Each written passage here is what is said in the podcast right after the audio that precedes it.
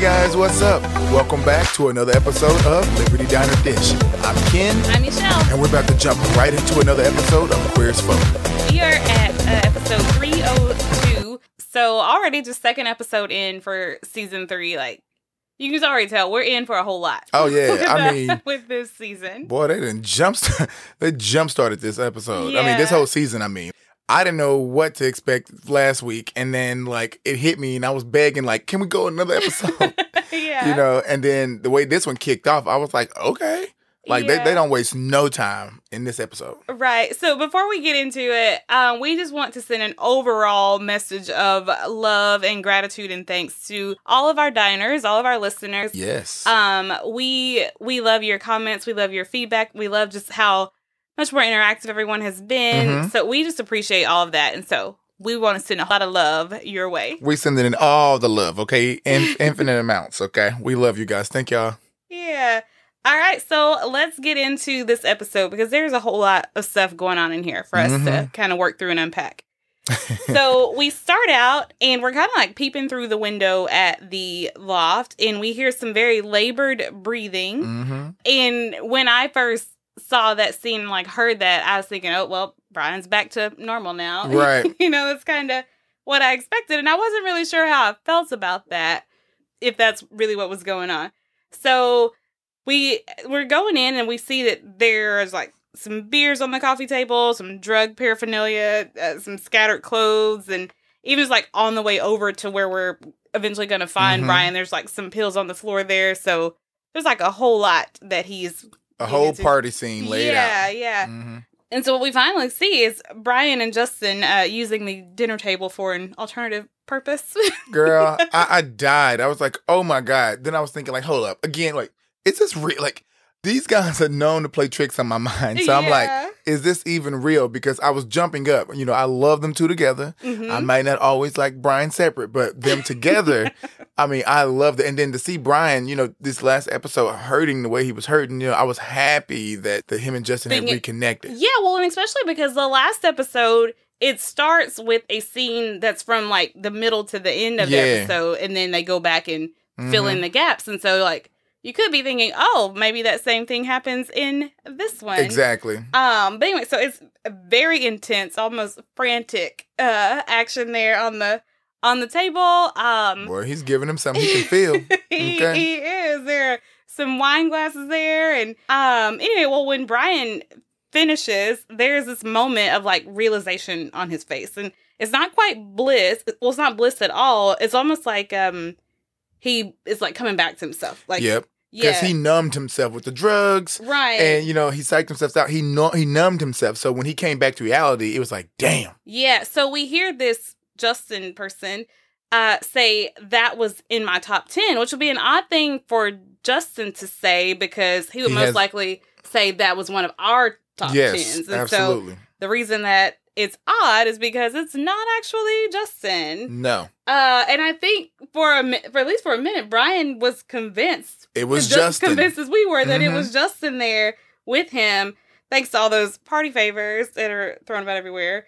Um, and then Brian says, "Yeah, it's definitely one of my top ten thousand. Thousands. yeah, is I think he's disappointed when he snaps back to reality, and um, I mean, I think also that comment was kind of underlying the fact that this guy is no different than all the rest. yeah, rest. like you're Yeah. nothing. It means yeah, nothing. mhm. And so Brian's really still not even satiated. He's not impressed. Like this didn't scratch that itch that's way deep down beneath his skin. No, I mean Brian doesn't even turn back around to face the guy right? anymore. Yeah, because I feel like there's almost like, Like not shame or yeah. something close, a, a, a relative of shame in him. Yeah, because he doesn't look at him because he was kind of using He- him. Yeah, that's my exact thoughts. He used him. He yeah, used not in a took advantage of No, no, no, no, no, no. but but he he had to he has a need that needed to be met, Mhm. you know, and he used him, but he didn't even really focus on this guy. He imagined, you know, his real love, um, love's face onto this guy's body, you know. So uh, no, one one thing what I loved about this scene was that it actually showed how vulnerable Brian is and actually how much he cared.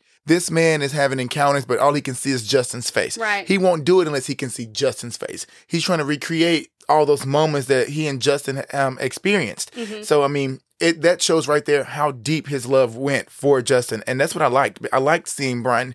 I liked seeing him the softer side. I like to see the vulnerable side of him, and um, the fact that he's actually showing us that you know, hey, I'm thinking about Justin. I want Justin. I don't care about anybody else. Like I Mhm. got to do what I got to do, and I, life still goes on. But this is what I want. This is who I'm thinking about. Yeah. I love that. it's definitely showing us the depth of those feelings. Unfortunately, you're seeing it in this very kind of sad way, Yeah. but but I think that is a beautiful thing to see just how deeply he does care. Right. And it's unfortunate that this is what it took to bring it out, but True. at least But it's there. I will say the sad moments are good on Brian because he never gets to showcase that. He's Mhm. always strong like Teflon. Yeah. So the one time that he gets to let his armor down and he shows those softer sides, like I mean, it, it really brings me in. I know I can't be the only person who feels that, you know, Yeah, no, like I know you and and I'm not a hater on Brian. I feel like you know what you see and interpret, which is totally fine, as I'm I'm better than everyone. I don't need anyone. I see that as I don't want to let anybody get too close to really see me or close enough to hurt me. And No, I'm gonna keep that. you at arm's length, but it comes across as Yeah, it can come out as arrogance. narcissistic Yeah. or yeah or arrogance yeah hmm but okay so maybe this is me just like clinging on to what was but i also feel like brian is bringing his a game here Yeah. because i mean we know he's got a reputation around town Nah. anyway but i feel like he was bringing his a game because he thought he, He was with justin down. Okay, he put it down. I mean, I, that's all. I'm, boy, he- the boy said that he shot buckets. Okay. Yeah. Well, Buckets. a couple more things about this scene. I promise we'll get to the others. But when the camera angle changes, the whole scene is different. Like Mhm. there are no wine glasses there on the table. So because now this isn't him and Justin perhaps sharing a meal Mm-hmm. and then having a glass of wine and then falling into this after spending that time that evening together. Like the whole scene is totally different. So his whole mind had created this thing of how this night would have gone had that been Right. had that been Justin. And so we get to see what Brian was seeing, but then we And get to then kind of see the reality. reality. And it wasn't just the person, it was the whole, Whole setup. scene, Yeah. hmm So, like we said, nothing is working. Um, the Justin lookalike didn't work last time. The hallucinogens and alcohol and this random guy that didn't work this time. Um, the guy asks Brian if he can shower, and Brian tells him to wear it home proudly. He's like, "I'm busy," and the guy says, "You're just kicking me out," and Brian's like, "You got it." He's not usually this curt with No. with tricks afterwards. I mean, he makes it clear like the deed is done, transactions finished, Bye. like bye. But Beat your feet. yeah, but this is uh very abrupt. This seems much more abrupt than usual. I like that. He was very honest. You know, like there's we're not cuddling. I'm not cooking you nothing. You're not having no sandwich. No, you can't use my shower. Yeah, I think I think he Brian wants to be left alone. Like Yeah, he it's time for you to go. wants to be left alone with his own thoughts. He he cannot get Justin out of his head. But yeah, I think he's just like he doesn't want to look at that guy because it's a reminder of all of that stuff. So Yep. just like just go, just get out. Um, and then on the way out, the guy says, "Well, why are the best lays always the biggest jerks?" And that's an insult in that moment, but I think it also hits a little harder for for Brian because so if Brian is a jerk and if he is insen- insensitive and inconsiderate and selfish, it doesn't matter how good he is in bed. Right. And so, and that's kind of one of his insecurities and one of the problems with his Mhm. relationship with Justin, at least from where how he sees it. Is like, even though I could be great at this other thing, if I can't do Right. the compassionate side of it well, Yeah. then- No. yeah, Seriously. Yeah. That was that was the worst dig ever. yeah, mhm. Yeah, because that's the same thing Justin was telling him, like, hey, I love you, but you're lacking in this department, and this is what I need to see. So it was like a double jab. Right. And so, the one thing that Brian has always prided himself in, he's like, okay, what does that really matter anymore? you Mhm. know? So, also, this is kind of a different shirt that Brian was wearing. I just noticed that. Yeah, yeah. It, is, it didn't Oh, yeah, feel like know. the whole Brian. yeah, it just kind of stuck out to me. But anyway, uh, so Ted is grinding some fresh beans and taking some uh, special roast to Emmett in bed, and they are enjoying this morning after they have enjoyed each other. Well, I'm glad they finally got to enjoy each other. But um, the way this thing started, I was like, oh, it's just it's too lovely too soon. yeah, I was like, y'all doing the most. I just know y'all gonna get burnt yeah, out. it's all so going too well. Yeah. yeah, it, you, it's doing a little bit too much. It's a little too fairy tale-ish. I'm like, okay, this, this is gonna go bad very quickly. But um, yeah, they had a great little night, and um, I I want to be awakened with fresh, I you know, know, that coffee. Like, yeah, like the beans and he Yeah. Yeah. and he's, he is sweet, but I was just like, oh, slow it down, Teddy, slow Yeah. it down. You know, I want to put in something right here. Like we talk a lot about Gale and his acting and his portrayal of Brian, but I feel like all of these actors really gave themselves over to their characters. No, they did. Like yeah, like they're so true. I mean, Peter Paige sells Emmett and Scott Lowell sells Ted. Um, yeah, I feel like they just really went for it with these characters, and I think it's because they understood. Well, one, they're just great actors, but also they understood how big and important this story was. it was a lot of pressure on their shoulders. I mean, Yeah. like this is like one of the very, if not the first show to showcase this lifestyle in the manner that they did. So I mean, it was a lot of pressure on them. Yeah, yeah. Um, but anyway, so with this scene, they're throwing the word lover around a lot, so things look to be really good, but also almost like too good.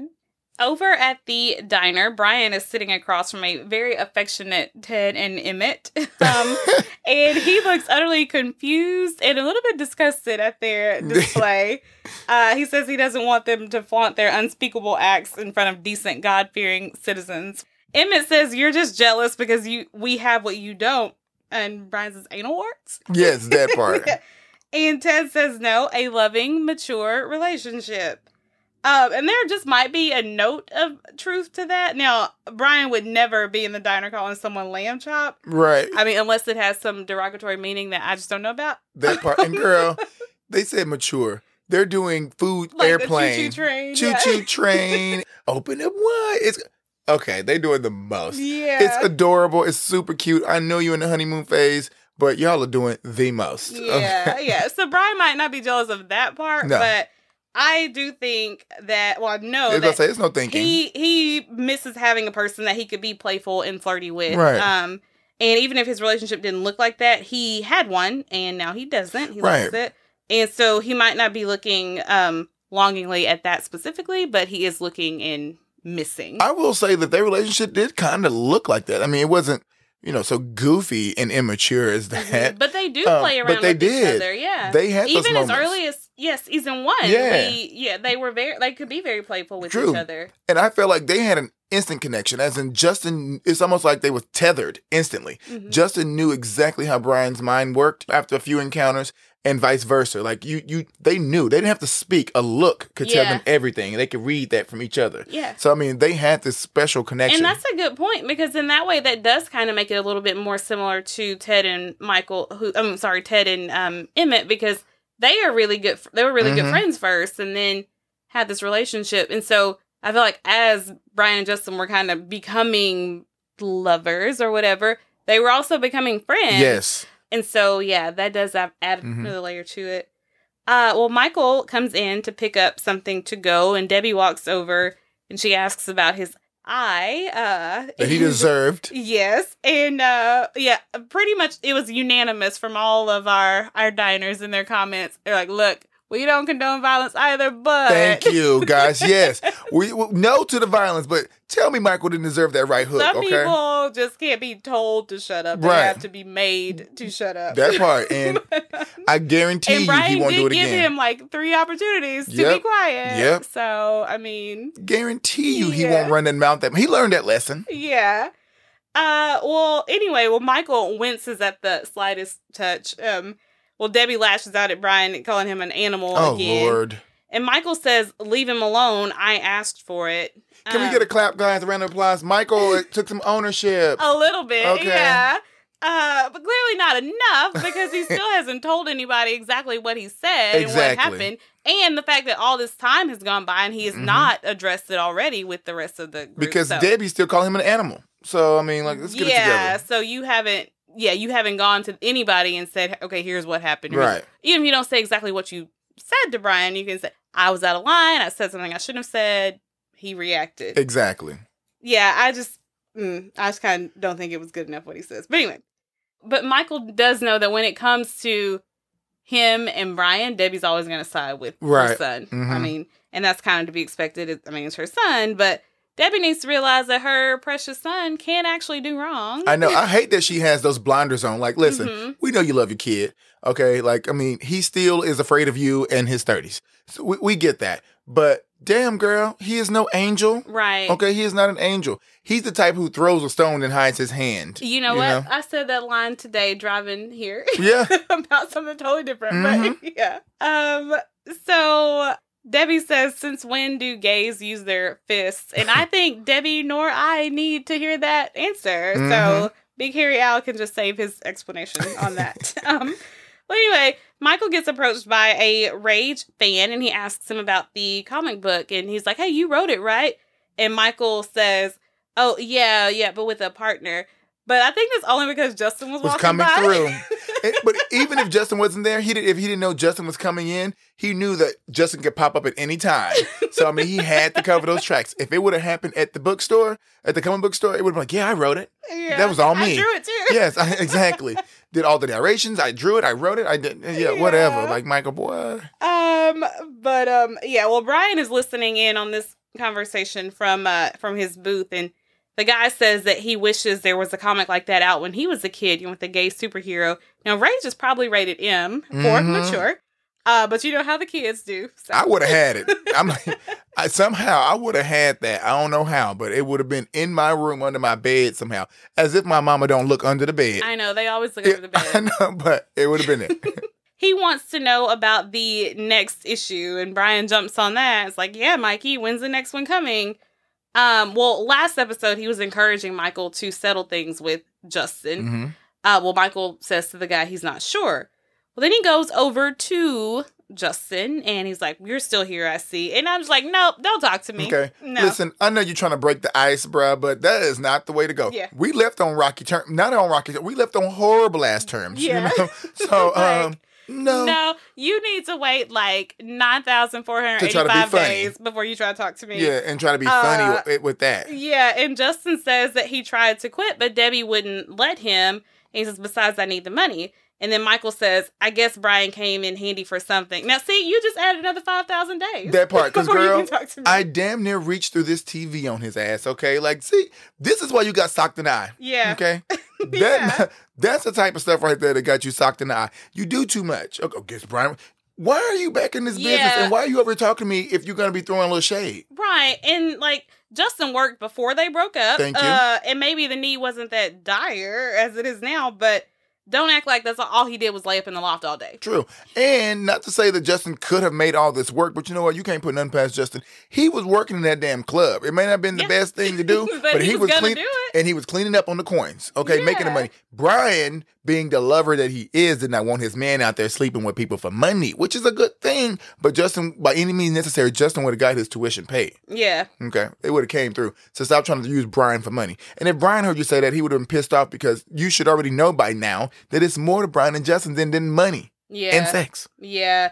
Michael's. I, I, I just got mad again because you, in the last episode, Michael was like, okay, well, I guess you really did love him. And so. now you acting like this. Yeah, now you're like, anyway. Uh, so Michael says, well, if you want money, the comic book is a big hit.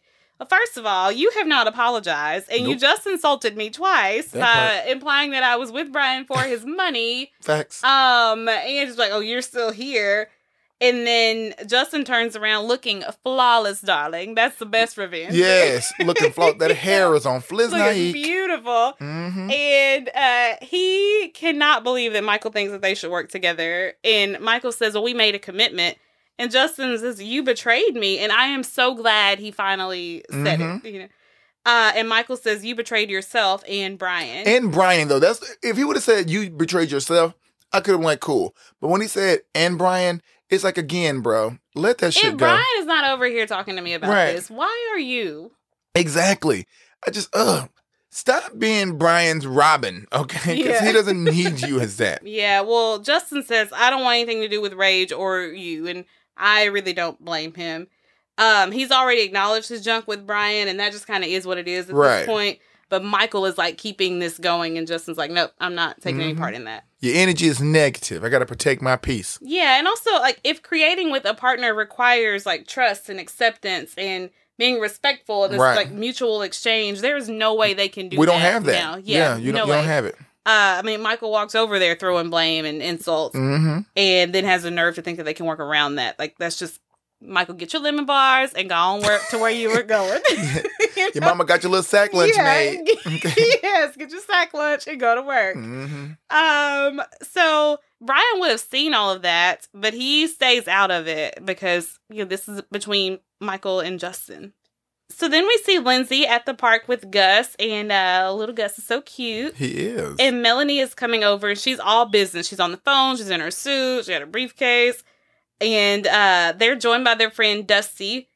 And she points out that she almost never sees Mel out on these play dates, and that's because Melanie is like really busy with work. yeah. But they just settled an important case and finally got paid af- uh, in full after two years.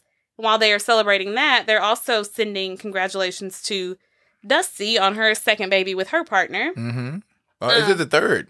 Well, they just had the second, and then she Oh, said yeah, she's ready she- for her third. Yeah. uh-huh. So then Dusty asks if Melanie and Lindsay are due for another. She's like, "Hey, aren't you Right. all about due for Mhm, another?" And mhm, you're right. Melanie nods her head yes, while Lindsay's like, "Oh no, I've got my hands full with one." Well, Lindsay doesn't see Melanie you know, Right. nodding her head, but Dusty and Melanie have this awkward little exchange Mhm. after that. Yeah, I mean, my thing with the the whole issue is, uh, Lindsay needed help with Gus. Yeah, How- You you weren't there. Like how how how are you going to help Lindsay with this one and Gus? You know, Mhm. like girl, it's easy said than done. You know, you're not carrying the baby. You're still getting to go out. You're not tied down. You're not tired and sleepy all the damn time like she is. You know, there's a lot that goes into it. I mean, Yeah. yeah, you want to have a baby so bad. Y'all was just struggling. Then you have to use the retirement money yeah, they did. Yes, and Brian's money, and Brian's money. Like I mean, Yeah. now you want two more, and uh, another just month. got back together. Yeah, and you just go. Oh hell no, baby! A baby doesn't fix everything. Right, and then when Melanie left, she left Gus there with yeah, Lindsay. you left, and she she she had to bring in somebody, you know, Yeah. who almost took custody Yeah. of the baby. Okay, yeah, she had to yeah arrange a whole illegal marriage. yeah, to survive So, because you left so them they should dry. probably have some more conversations Absolutely. about this before either one of them can give an answer on the baby situation. um, yeah. Uh, so Justin is out with Daphne, and uh, it's good to see her again. I'm glad that he's at least he still has Daphne. Like I know he still has the other friends too, Right. but Daphne is the It's one his that was core just friend. his. Yeah Mhm. and he's doing a beautiful portrait of Ethan there. Um, but his hand starts giving him trouble, and it starts shaking. And he says that he says it just gets tired sometimes. Like Justin still has stuff going on, Mhm. uh, but also in my mind, like these are sides of him that really only Brian got to see Mhm. before. Like Jennifer would have had some exposure to his mood swings and stuff at the beginning, but then you know he went to stay with uh with Brian, and so I think a lot of that stuff that he was still struggling with was kind of kept between Right. the two of them because he even tried to hide the issue with his hand from Brian. yeah. but of course Brian found out because he ends up buying him the computer. Mhm. Um, but yeah, so it seems like Daphne isn't even aware of maybe some of the stuff that's still I feel like it's a little disconnect between Daphne and Justin at the moment. Like I know Yeah. she's leading her own life. You know how it is. High school, your best friend, you think you're gonna be inseparable, and then you get to college, and it's like boom, a different world. yeah, your you know? schedules just get Yeah. different, and then like they're in different social groups, Right. and so Absolutely. yeah, So I feel like this is a catch up session because clearly she knows that he's not with Brian, but she is definitely she seems a little different. Yeah. You know, just just a little tad bit yeah, off. yeah. Uh, well, Ethan is there playing on the corner, and Justin says, "You know how much he averages in a day." Now, I was really expecting to be blown away. I was like, I "Oh, know. no wonder." I thought he's fixing well, to kill it. it's forty bucks. so um, I'm like, babe, I know you got dreams, but we got bills. So, For real. Cause he got champagne dreams on a you know what I'm saying, on a beer budget. yeah. So- Um, he gonna have to yeah get a little piece of job that'll bring that daily average up. And I'm just like, why can't he get a job though? Like, I mean, you can still play and get a job. Like, so I, I, mean, Justin's finding a way to, yeah, I to just work and go to school and do his art. Right. So. So yeah, I don't like why. No, you just want to be lazy. Okay, you want to be making forty bucks and begging. Okay, you do not have to be that starving artist out there. Yeah, you really don't have to be. Daphne says, Well, I didn't know being a beggar could be so lucrative. And Justin says he's not a beggar, he's a street performer. So I'm like, Okay, Justin, go and defend your man. go on. Yeah. Little wordplay. And then Daphne's like, Oh, yeah, how romantic. And Justin says, We have no idea. He tells Daphne about their romantic night spent under the stars. And it's like, I never did anything like that with Brian.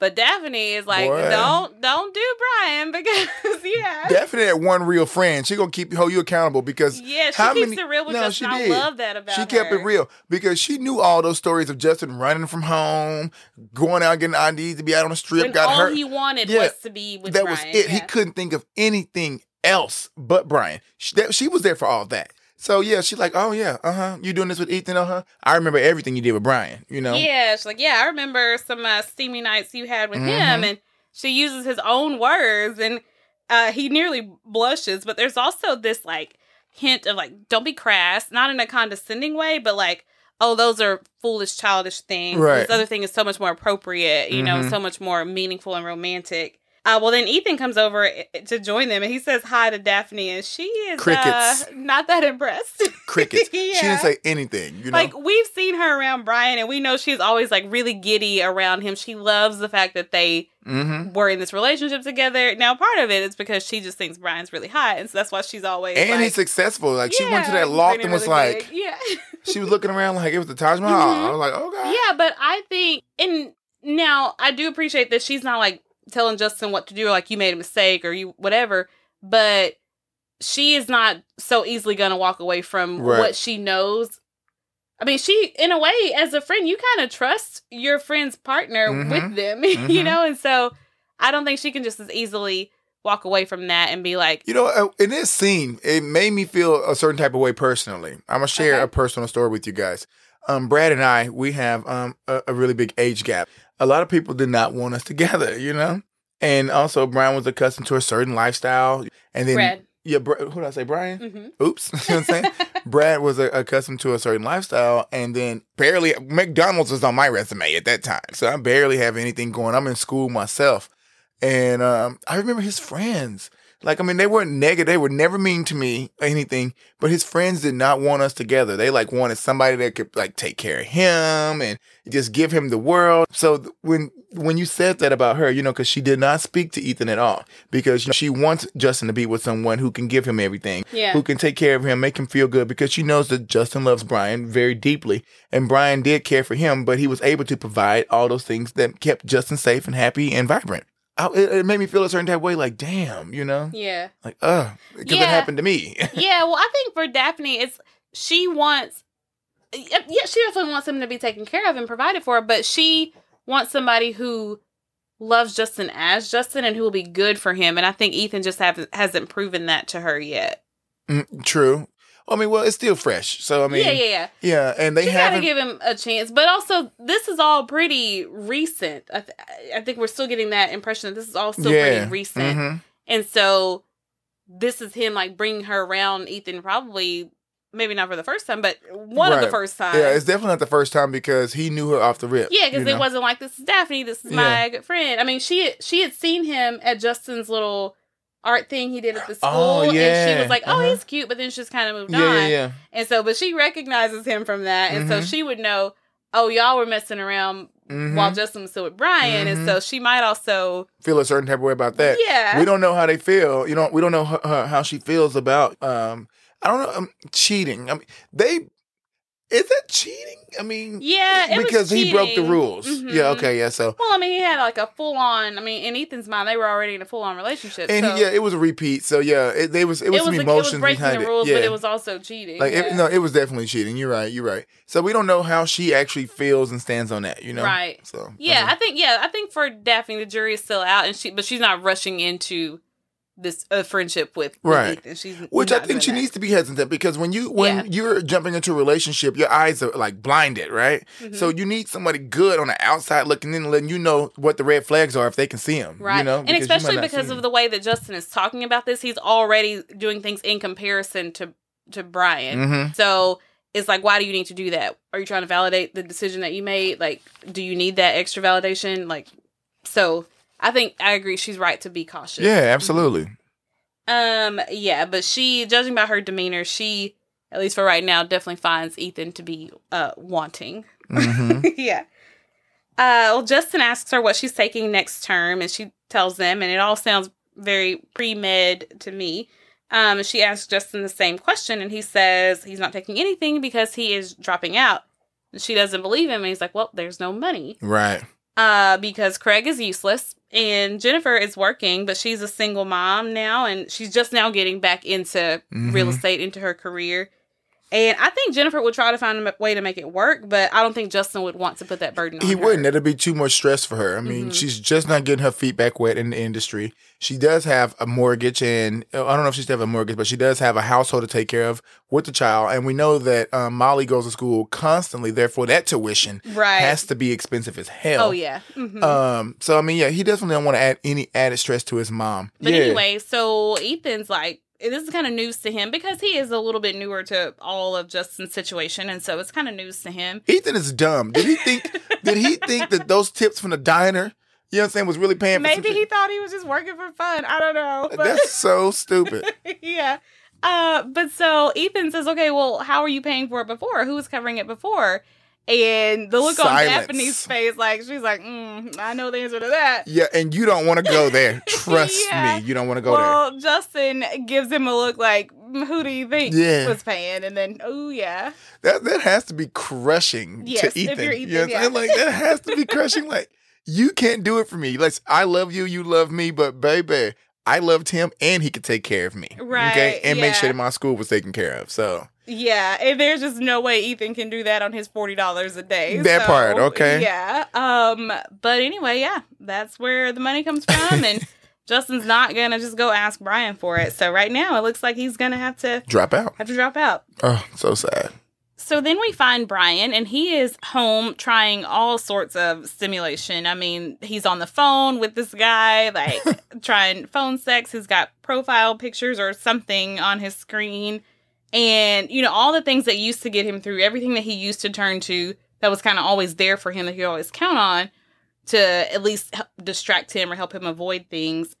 None of that is working. It's So, not gonna yeah, work. His heart is elsewhere. Right. Like as, as much as he wanted to hide it, much as he wanted to fight it, I mean, it's here now. Yes, You know he's opened Pandora's box. Yeah. and it's just, It there's is- no closing. No, it. it's no closing. It's here, bro. So I mean, it's gonna take some time, you know, for him to actually get over it. I know they had only been together for a year, but in that year, I mean, like you said before, they formed a friendship and then they had this close bond relationship. And then Brian has never ever let anyone in that deep and that close to him, you know. So I mean, he really opened up, and now he's been cut. You know, Yeah. that first cut is the deepest. So, That's true. um, and he, he's going through the motions right now. I didn't have this in my notes for us to talk about, but I want to bring it up. So in the last episode, uh, when Brian is talking to Lindsay, Uh-huh. and he says, "Well, I never loved him, but even if I did, you but when he's talking to Michael, when he goes to apologize, Yeah, and Michael says, "Well, I didn't know you loved him," and Brian's like, "Well, I don't believe in love."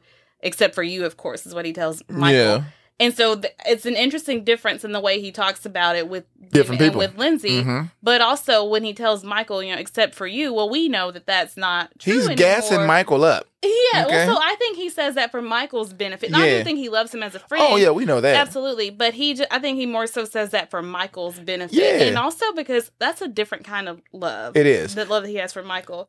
true. That doesn't necessarily have the power to. Yes, he's he would like when they fell out in season one. Yes, he's sad when they were kind of crossways, but that kind of love doesn't have the same power and effect over yeah, him. that's a friend zone love. Mhm. We know that Michael's never getting the D. You know, like he's just not gonna get it. I mean, we got two se- seasons left. He right, might. man, he ain't getting that. You know, period. And you know, what? Brian should just bless him one last time. That last No. episode, you know, maybe well, just bless. might, it might not. But we know that's never gonna happen because Brian, hell no, absolutely not. yeah. No, hell no. Brian would never. Okay, Yeah. never.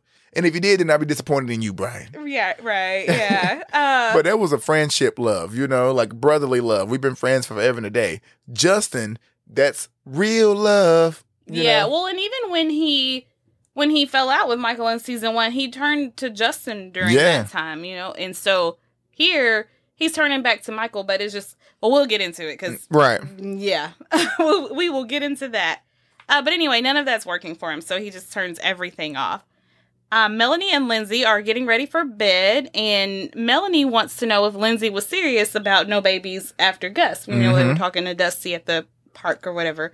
You know, I don't want to be a Debbie Downer, but their relationship is just so rocky. Yeah. Just I mean, y'all just got back on good terms. Yeah, like, I just girls, I don't know about about this whole thing. yeah, y'all need to chill out and hold off for a minute. Yeah. And also, I don't think really feel like it's fair to Lindsay to always be stuck home with a child. Mhm. You know, like it's just not fair. She just had a whole new art room built in her house. You she know, sure did, yeah. And so yeah, we're gonna let that yeah, go just to go to waste whenever- yeah, like no, um, it's not cool. Yeah, because Lindsay wants to get back to teaching and her art, and she mentions that someone told her that you know if you uh, produce enough work, we can Mhm. get you a show. So that's really kind of where she's wanting to direct her attention now that Gus is able to go to school and Right. whatnot. Uh, well, we see them over in the bathtub, and they're sharing a joint and sharing some wine, and Melanie is really talking up this baby business. Well, she's good. yeah. That's why she a lawyer. Yeah, Okay, she know how to use those all words. The right arguments, I- yeah, to try to for real. convince Lindsay, like, oh, you love being pregnant, and you were so beautiful, your big old belly, and you know all this stuff, and yeah, For a minute, Lindsay was going for it. yeah, She fell right on for it. Okay. yeah. Uh, but yeah, to Melanie, it's like a done deal, hook, line, and sinker. I got her. Uh, so then we see Michael and Ben, and uh, Ben's cooking. They're preparing for a night in, and Emmett is there getting ready, and he is on his way out to meet Ted at Babylon. And then he says when they leave Babylon, they'll go off to, to Teddy's house for the night. Ben turns down the invitation to join them at Babylon. He's like, he says nothing short of a disaster could drag us out of the house tonight. So he is. This is what we're Home. doing. We're staying in. We're yeah. eating. We're having dinner for two. Yeah. It's gonna be romantic. It's gonna be us. It's gonna Mhm. be you're not going anywhere. I'm not going anywhere. We're not turning on TV. We're gonna get back to the basics. Yeah, so Emmett leaves, and then right before they can sit down to eat, there's a knock at the door. Oh Lord. And Michael, they're like, well, we know it ain't Emmett. And Michael's like, oh gosh, if we don't answer it, he will go away. And this is what we talked about when, you know, last episode, Michael was chasing Brian everywhere. And now that Brian's coming to him, he's like, He's running and Yeah. hiding, acting funny. You Yeah. blowing this man up. Where are you? I'm worried. Like I got no boy. Now I'm here. yeah. Okay, and you don't want to open the door, please. Yeah, so it is Brian at the door, and he invites himself to dinner, and he wants them to come to Nine Inch Night with him at Babylon. but Ben says that they prefer to sit this one out. Uh, I love that when Brian sits down to eat, Ben's like, "We didn't make enough," but he had just told Emmett, "Oh, He- there's plenty." yes. You can stay and eat with. He's like, "I only made enough for two. Yeah, they always do that. Like, I mean, why is Brian always a threat to their relationships? You know, Yeah. anybody Michael's with, you know, they're like, no, we don't have. Uh, uh it's not for you. but they're nice to everyone else. You know, Yeah, well, because I think they see how easily swayed Michael is by Right, by Brian. Yeah. Mhm. Well, anyway, so their night in did not go to plan because the next Night thing we in? see is, uh, yeah, Michael and Brian out on the dance floor with at Ben. nine inch night. Yes, with Ben posted up at the bar, uh, watching the last bits of his patience go down the drain. That part, and I'm thinking, okay, if you you know I didn't want to come out, okay, Mhm. then why aren't we on the floor together at least? right. You yeah, know, or sit over here and just drink with me. Like, you Yeah. can just watch Brian from afar, from afar. you know? you don't have to be there dancing with him, getting him all off beat like you are. You know, like I mean, but come on. So I'm just like, dang, Michael, he give you an inch and you take two miles. Yeah, yeah. At this point, it's just it's just a lot for for both of them. Emmett comes over, and Emmett kind of feels like us because he goes over to Ben and says, "I thought you and Michael were spending an evening in together," and uh, so he drops that little tidbit before going off to the bathroom. And while he's there, he is approached by Dijon. Uh, he's a, a flight attendant, and he is trying to spread himself all over Emmett. Okay, yeah. Dijon, if you don't get your little slutty ass on, okay. He Yeah. just told you he had a man. Okay. Well, he's in town on a layover, and he wants to spend a little time with uh with Emmett because apparently they made a date, uh, made a plan a few weeks ago, and that was a few weeks ago when Emmett was still single. Uh, yeah, girl, Emmett should never even entertain this. Okay, yes, I made these a few weeks ago when I was single, but you're no longer single. right. yeah. Get him out your face. I mean, I feel bad for Emmett. Like he was so closed up. Like he didn't mm-hmm. know he didn't know what to do. Like he, he's like, should I go? Should I stay? Like yeah, because he was very much torn. He was Yeah. like, "I did. I was looking forward to this thing. You probably forgot about Right, it, but you yeah. know, I was like, at one point, I was very excited about this thing, and so And Dijon does have a nice body. I ain't gonna lie. you know what I'm saying? Come Yeah. spread over me, Mr. Mustard. Yeah, well, Okay. Emmett does tell him that he has a boyfriend, and then Dijon says, "Well, I won't tell your boyfriend if you won't tell mine." That's So, what I don't like. with yeah, yeah, that's not that's not cool. That's So, slutty. I With that like little that. parting uh, phrase there, he he leaves, and then Ted comes up to Emmett and Emmett's trying to play it cool, you know. Um, He's giving it all away to me. yeah. yeah, like you're you're not good at playing it cool, Emmett. Mhm. Uh, back at the bar, Michael and Brian come over for a drink break, and Ben is like, "Okay, it's time to go." Michael tries to get him to come dance with him, and Ben says, "I told you I have class tomorrow, meaning I have an early morning, Yep. so I am going home." Uh, he's like, "That's why I want to stay home in the first place." And Ben is- isn't like commanding or forceful, but he is firm. Like, no, Yeah. I'm going home. It's time for us to go. Let's go. Uh, and matter of fact, he didn't even say it was time for us to go. He was like, "I'm leaving." yeah. So I mean, he basically let him know, like, "Yo, this is over. Like, I gave you your, your moment. I know your friend is going through it. I'm here for you, but at the same time, we're together." right, and you it's know? not even like I knew it was right for me. I need to get some sleep. Yeah. so I'm going home. Exactly. This is what I, I need to do for me. Yeah, so Michael does leave with uh with Ben and Brian is left there behind. Uh so then we see Justin and Ethan and they are doing the meet the parent thing and Justin is talking Ethan up to Jennifer like he I think he wants that cosign from her. He Mhm. wants her to to be on board and to be supportive of this new thing. And Jennifer is being a trooper, you know, but she's Jennifer's got a lot of couth, and so I Yes. expect her to to be well behaved and handle this situation well True. uh, Ethan is telling her about his grandfather who taught him to play, and then um, he tells her that he's grateful for his parents who found a way to pay for his lessons, even though they, they didn't have much money. Okay, the part of me that is mad that Ethan is not Brian wants to be like, ooh, he was trying to take a shot at Jennifer with that line. right, right. But I. I- Again, like I didn't. I didn't feel it. Like when we watched it, I heard it. I didn't really feel like it was any shade to that. I felt like it was a humbling moment because I mean he's very different from Brian. Although Brian worked hard for everything he has, but Brian is. I'm not gonna say a gloat. Brian's a little gloater. You know, what I'm saying? like he kind of like showboats a little bit. And um, I feel like the reason why um Jennifer's taking it well is because now Brian. I mean, um, now Justin has someone his same age Mhm. you know, someone that's on the same playing field um, with him. They can experience the things um, that he's going through together. So I think she can she can feel that. Well, I definitely think that Jennifer is thinking this is all very different. You know, Yeah, they for had this sure. pleasant lunch. You know, there were no cuss words, no innuendo, Right. and no Brian trying to go for like the shock factor or whatever. Uh, she didn't have any visions of Ethan mauling Justin, you know, like she did with Brian Yeah. at the, the art show. And I think she, in her mind, finds Ethan to be an appropriate partner, an appropriate match, like you were saying. Because in in her mind if she's like okay he's seeing someone and that someone is a man uh, she's probably thinking oh it's somebody he met at school or whatever. Right. but then when she met you know almost 30 year old brian that's probably a shock to the system. Yeah. uh but anyway so but as she's talking she does say that she doesn't have anything against brian and then she says if it hadn't been for brian i don't know what either of us would have done and that's very true because Mhm. brian was helpful to her in in providing a safe place for her son even in season one yeah, when he went there, you know, when she dropped off his stuff, and was like, okay, well, you take him. He says he wants to be with you. You take him. because he didn't have to do that. No, he You know, didn't. And he could have broken Justin's heart have and sent him home. yeah, she might have been calling both both of their bluff, but uh, but anyway, she trusted him to take care of her son in that moment, and then definitely in season two, when he goes back there after the bashing to live with Brian, she knows you're what he needs right now to recover Mhm. to get well, and he needs to be with you, and so she definitely has some uh, respect and appreciation for what he's done for her. Absolutely. And then of course we know what what he's done um for for Justin. So as she's talking, Justin cuts her off and he says, "Do you mind if we don't talk about him? I'm with Ethan now." And I don't really think he's being bratty. I think it's an extension of what he was feeling in the last episode when he was running out of the loft because Yeah. all those memories were kind of coming back and I think it would be so easy for him to just go back to Mm-hmm. to that relationship and to what was before. And so I think he's trying to get himself on board. He's trying to get his mom on board. He's like, this is the direction we're going in now. Seriously, like he's trying to tell, convince himself that he's with Ethan. you Mhm, know, mhm. that's what it is. He's convincing himself because if he doesn't, he doesn't need any Brian triggers because we know how much he cares for this man. Yeah. I don't think that he's. He, I don't think that he does not care for Brian. Right. You know. No, I think those feelings are still very much alive in his Yeah, heart. they are. They are. So he needs. He don't need to hear the name. He don't need to be anywhere near him. He don't want to see him because he know those are triggers for him, and it's gonna send him back. And he also he probably doesn't want to hurt Ethan either. You know, right. Ethan yeah. is really just a rebound. You know, so he doesn't want to really hurt Ethan. Although I really feel that's coming. you know what I'm saying?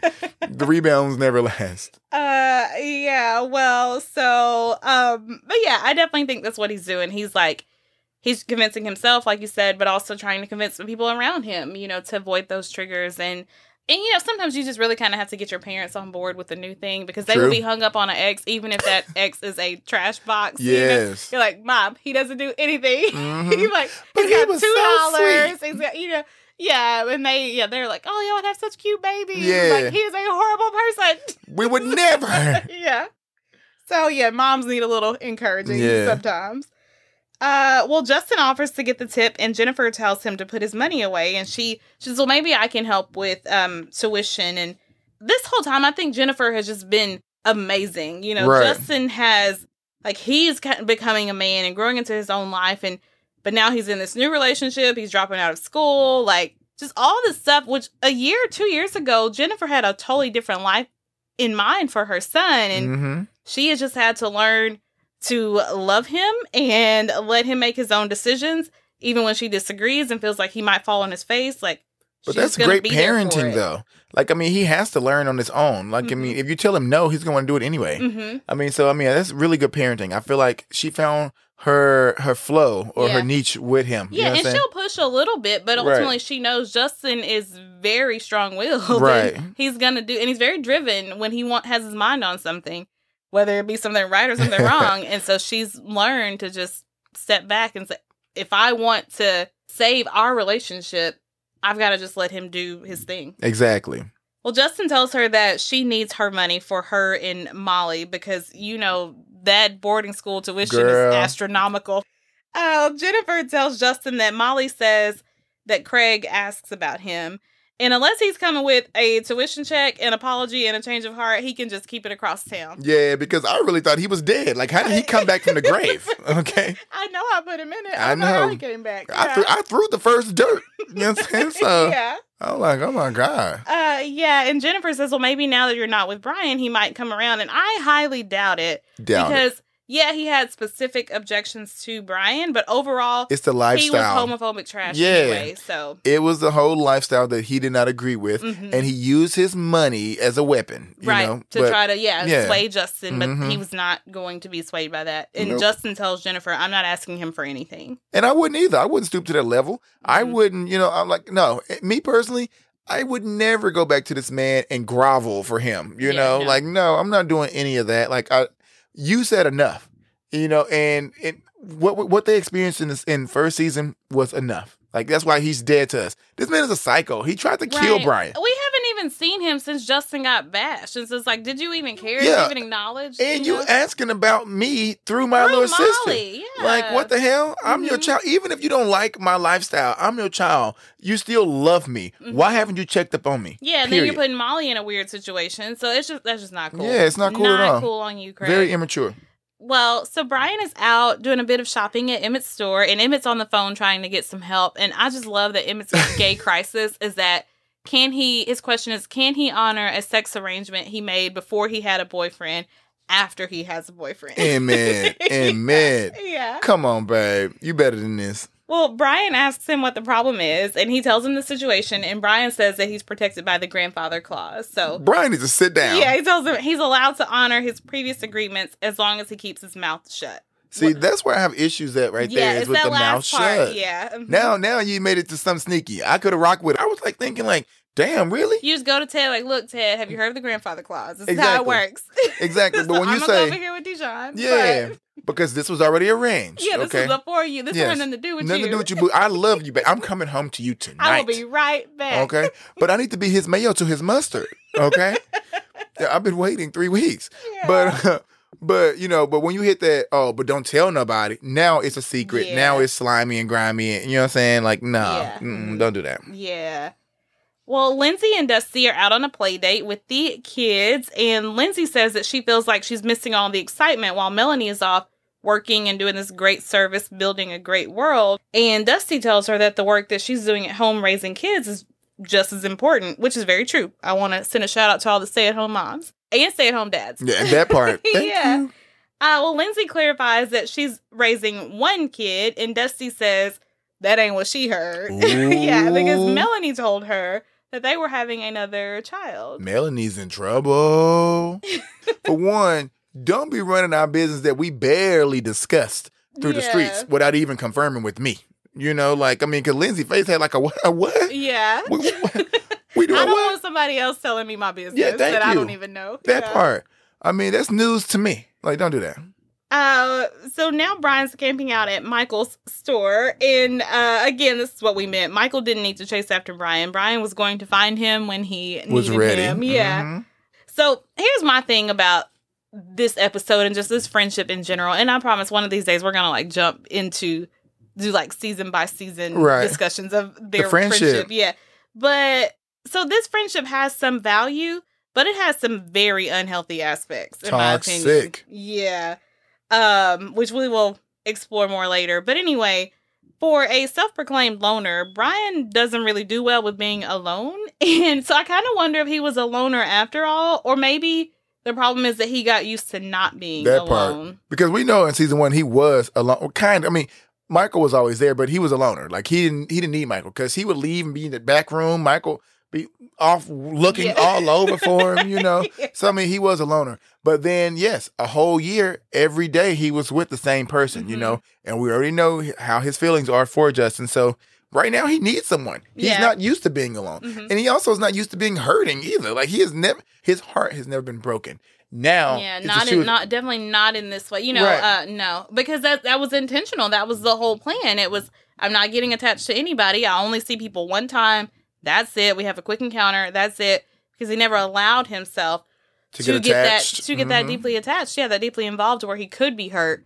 And so again, it's like, okay, this is what happens when you love someone. It Yeah, ends so- in pain like this. Yeah, So that's another little check on his book of why he doesn't do Right. relationships. So, yeah, but even knowing that that check is there, I, yeah, I don't think. Mm. Um, nah, he gonna get the eraser on that. yeah. Uh, well, Brian asks what time Michael and Ben are having dinner that night, and ben, and Michael says we're not. We're going to we're going to Deb to Ma's or to Debbie's. And Brian dangles an underwear party in front of him, and uh, he's like, "Oh, well, you go do that, and I'll be at this little underwear party."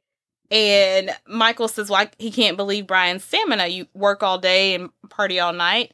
And Brian says, "Well, in the vast emptiness of space, the faster you move, the slower you age." And I think there are a few things to unpack there. hmm Uh, because even if Brian didn't mean to like package it for us like that, um, I think he's definitely feeling like he's in a vast Empty emptiness space. of space. Mhm. Yeah. And he's doing all this stuff, like moving very quickly to avoid thinking or feeling or aging, and not necessarily aging in numbers, but but just growing up. if he's hitting all these parties, doing all these clubs and stuff, he's not. His mind isn't focused on the things that's hurting him. Right. And also, he's doing things that young people do. He's like you said, he's working all day and partying at night. That's what young people do. I Yeah. wish I could do that shit still. I don't have it in me. You know what I'm saying? Like, Yeah. Boy, come ten o'clock, I'm ready to lay down. Don't let me hit the bed. It's over. It's a wrap. Yeah, so I, I definitely think that he is doing all this stuff. He's trying to outrun the things that might change him or touch him or affect Right. him or just kind of weigh him down. Um Because he's already feeling different, so he needs to keep some type of normal life going. You know? Yeah. And you know, the old patterns that were once a comfort or a validation are almost his reason for existence. Like that that was its own kind of emptiness, but even that emptiness didn't feel as heavy as this new kind of lonely emptiness feels. Right. Yeah.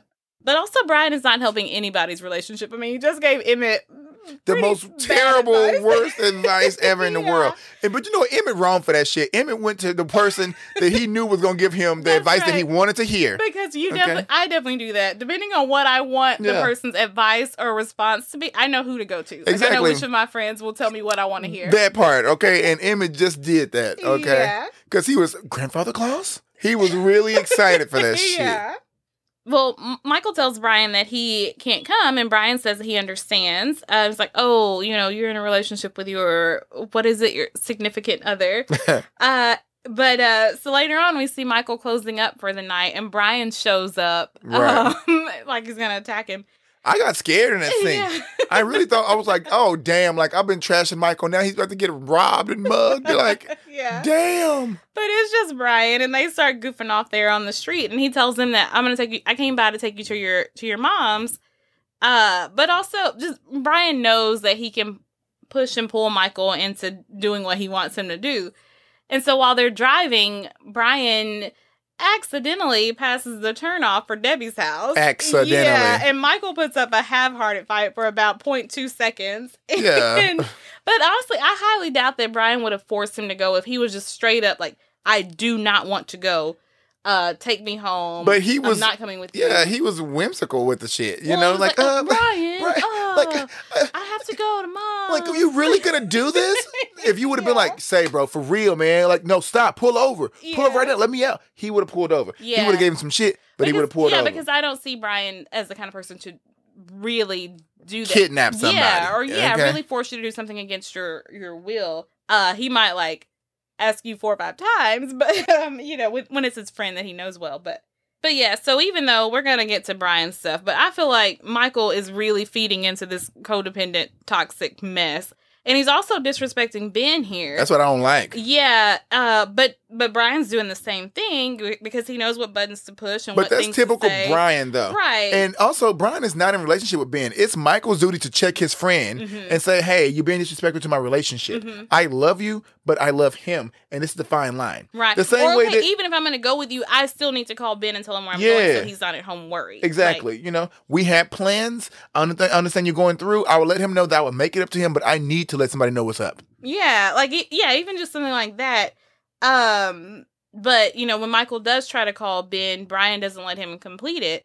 And I mean, y'all all know that I love Brian with half of my heart, and the other half belongs to Justin. but this is just not a good color on Brian. No, it's not. But again, Brian's hurting and Michael's allowing it. So yeah, it's really on Michael. So it's on both. Of, yeah, Yeah. mhm, yeah. It it if anything, it cuts down the middle for for the two of them. Uh, well, Emmett has gone to Dijon to tell him the bad news that he will not be able to keep their little date. Uh, but uh, oh, isn't he so sweet? He didn't want to yeah, call. Yeah, He's gonna do it in person. Person. Lula told him to go deliver bad news in person. Yeah. Well, Dijon is the consummate attendant, so Emmett is wined and dined before he even realizes Okay. it. didn't know what hit him. Yeah. Oh, because Dijon is willing to go to any length to satisfy a customer. Baby, and when he unzipped them pants, we saw all the links that he go through. Okay. Uh, so then we see Debbie, and she is calling Michael, asking him where he is. And it's Debbie, Vic, and Ben are there, and they're all waiting for for Michael. Um, well, Vic says this doesn't sound like Michael. You know, not telling us where he's going. He's supposed to be here. It doesn't sound like him. And Debbie's like, "Well, I know who who it sounds like." And I ain't like that either. Now, don't get me wrong. Y'all know I have this love hate thing with Brian, but I don't like that. Stop putting all this damn blame on Brian. Yeah, Michael's a grown ass man. I love Debbie, and I even loved. I like Debbie's relationship with Brian, but sometimes it's just like She picks too much. Yeah, and there's a if if anytime it comes down to Michael or Brian, she's always gonna side with Michael, even when Michael is clear, clearly wrong. Wrong. Now, in this one, we did say that they both have some blame here, They do. but but, But there's a blaming- pattern of her yeah. always Blaming Brian. right, blaming Brian, I'm and not not really for that. accepting that. Michael messes up too. True. You know, and Michael has some say in that friendship too. Uh, so yeah, that's a side of Debbie. Yeah, and, I don't and like that. relationship that. With Brian that I, it's not Mm-mm. my it's not my favorite. And also, Ben is still getting to know them like that. You know, Yeah. you guys sitting up here talking about him without him even being here, or Michael being here to defend it, because Michael would never let that happen. Yeah. Okay, Michael here to defend him.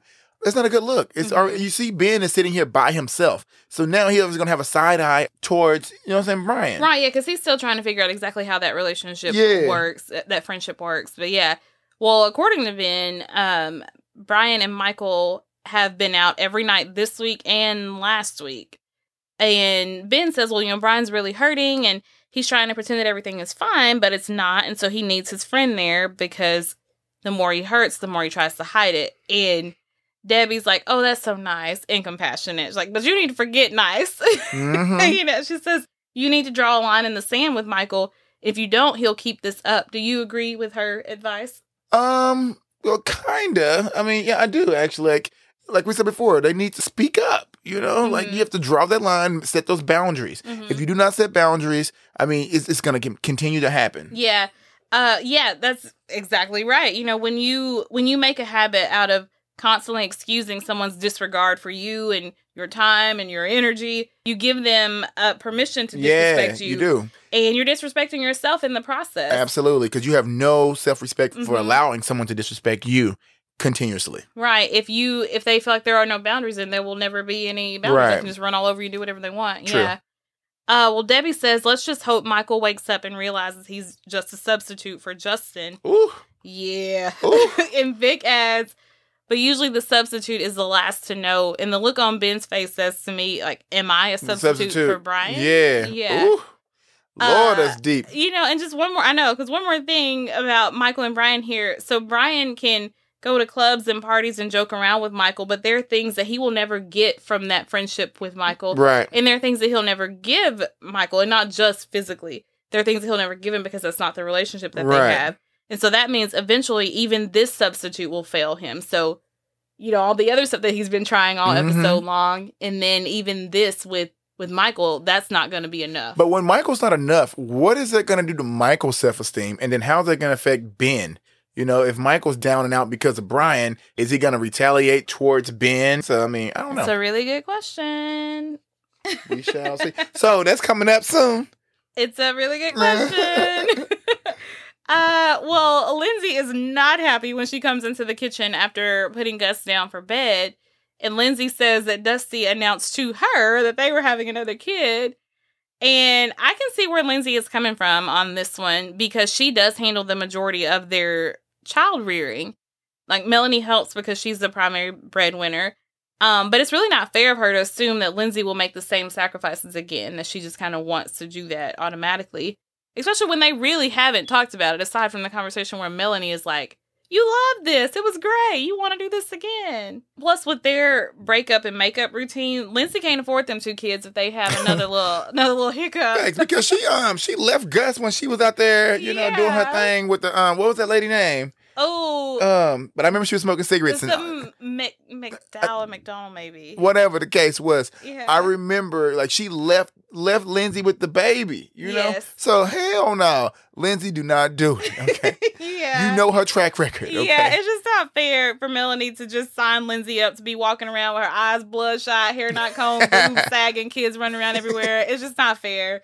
Um, and I really don't think Lindsay appreciates the assumptions Melanie is making on her behalf. exactly. Plus, I think Lindsay is a little bit envious of Melanie's freedom. Like, right. Melanie gets to go off and live her career And have her dream and yeah, and have drinks with, with her friends and like, oh, she's so important in her in her job and you know all this stuff. And so I think there's a little bit of Lindsay that feels a little lost in that. I, I, I, exactly, but I, I wish Lindsay also could see how rewarding it is for her to be at home with Gus. You know, Yeah. because she spends the most time with him. So Well, you know, in season one, Lindsay was the one who was wanting to stay at home with Gus and not go to work. right, And that meant that Mel would have to work harder and longer hours and things like that to be But able he's to big now. them. Yeah, but they, she put her time in. Yeah, she put her time in. She's ready to help out around the house because she can bring in an extra income, an extra check. Mhm. So I mean, and it's also her passion.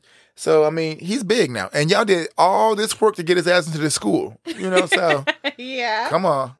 Uh, you know, but this is like a common thing that happens in all kinds of relationships uh, when one partner takes the other for granted or doesn't see the contributions of the other partner. Um, you can't you only see what you do, you know, you don't really see what they do, and yeah, it's kind of hard to see it from the Yeah. other. Well, I do this. Well. I do this. I do this. Yeah. Well, Mhm. we've talked about before how the two of them fight very dirty Yeah. they fight. And so Lindsay throws out, well, if you want to have a baby, you have it. And then Melanie says, well, you know that my doctor said that I can't have any children. And Lindsay, of course, would have known that. Yeah. But Lindsay's like, mm, Yeah, like no, baby. Technology has changed. Okay, yeah. like you there. Well, there's a will, there's a way. Okay, Uh-huh. like I'm not doing it. If you want it, you figure it out. Yeah. But my uh, thing is, who is the donor? They haven't asked anybody. Well, Brian is not in no state to do another no state to do not another right baby. now. No, no, no. Okay, period. He- cannot happen right He's now. not doing that. And then it was a mess with the first time. So no, he's definitely not doing that. Yeah.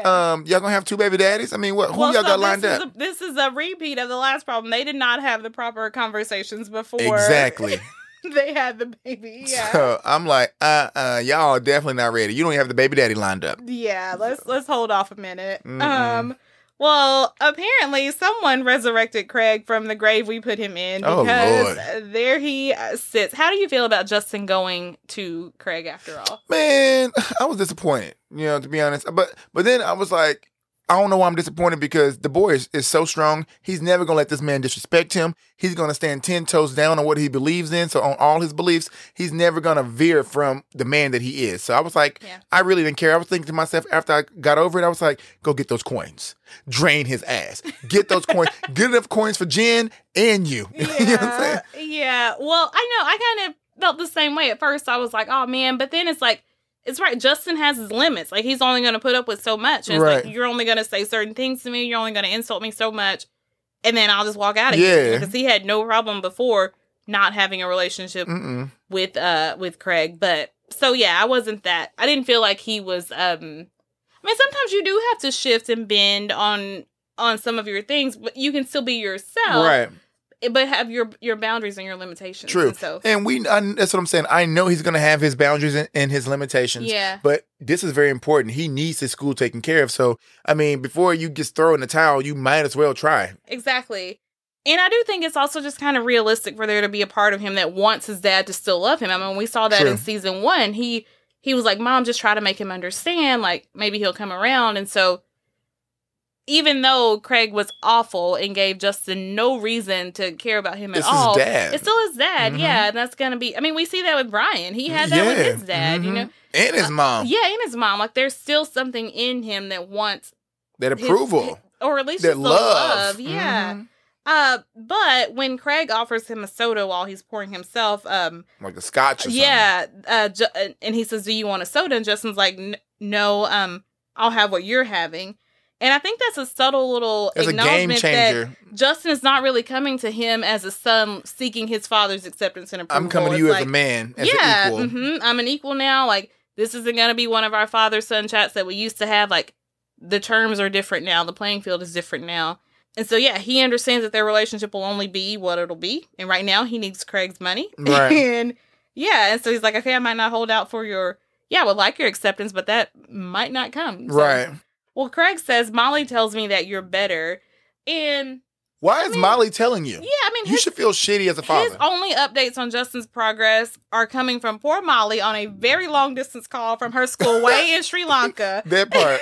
so you ought to do better, Craig. And also, you know, she's not giving all the details. She don't know everything. They don't involve kids in adult business on everything. You know what I'm saying? Yeah, Like, well, and then getting he's snippets. got some other little woman up in there. it's too soon. Lori. Okay. I don't even like Lori on principle. That part, Okay. Just because anybody who will put up with Craig and his awful behavior. You can tell he extra. Hell, she ain't even got no coat on. He got a fucking leather yeah, jacket like on. he's some Like, kind of cat daddy. yeah, who are you, boy? oh, I'm gonna sip on my scotch with my leather coat on, my legs crossed. Boy, if you don't get your your homophobic cheapskate ass, hell no.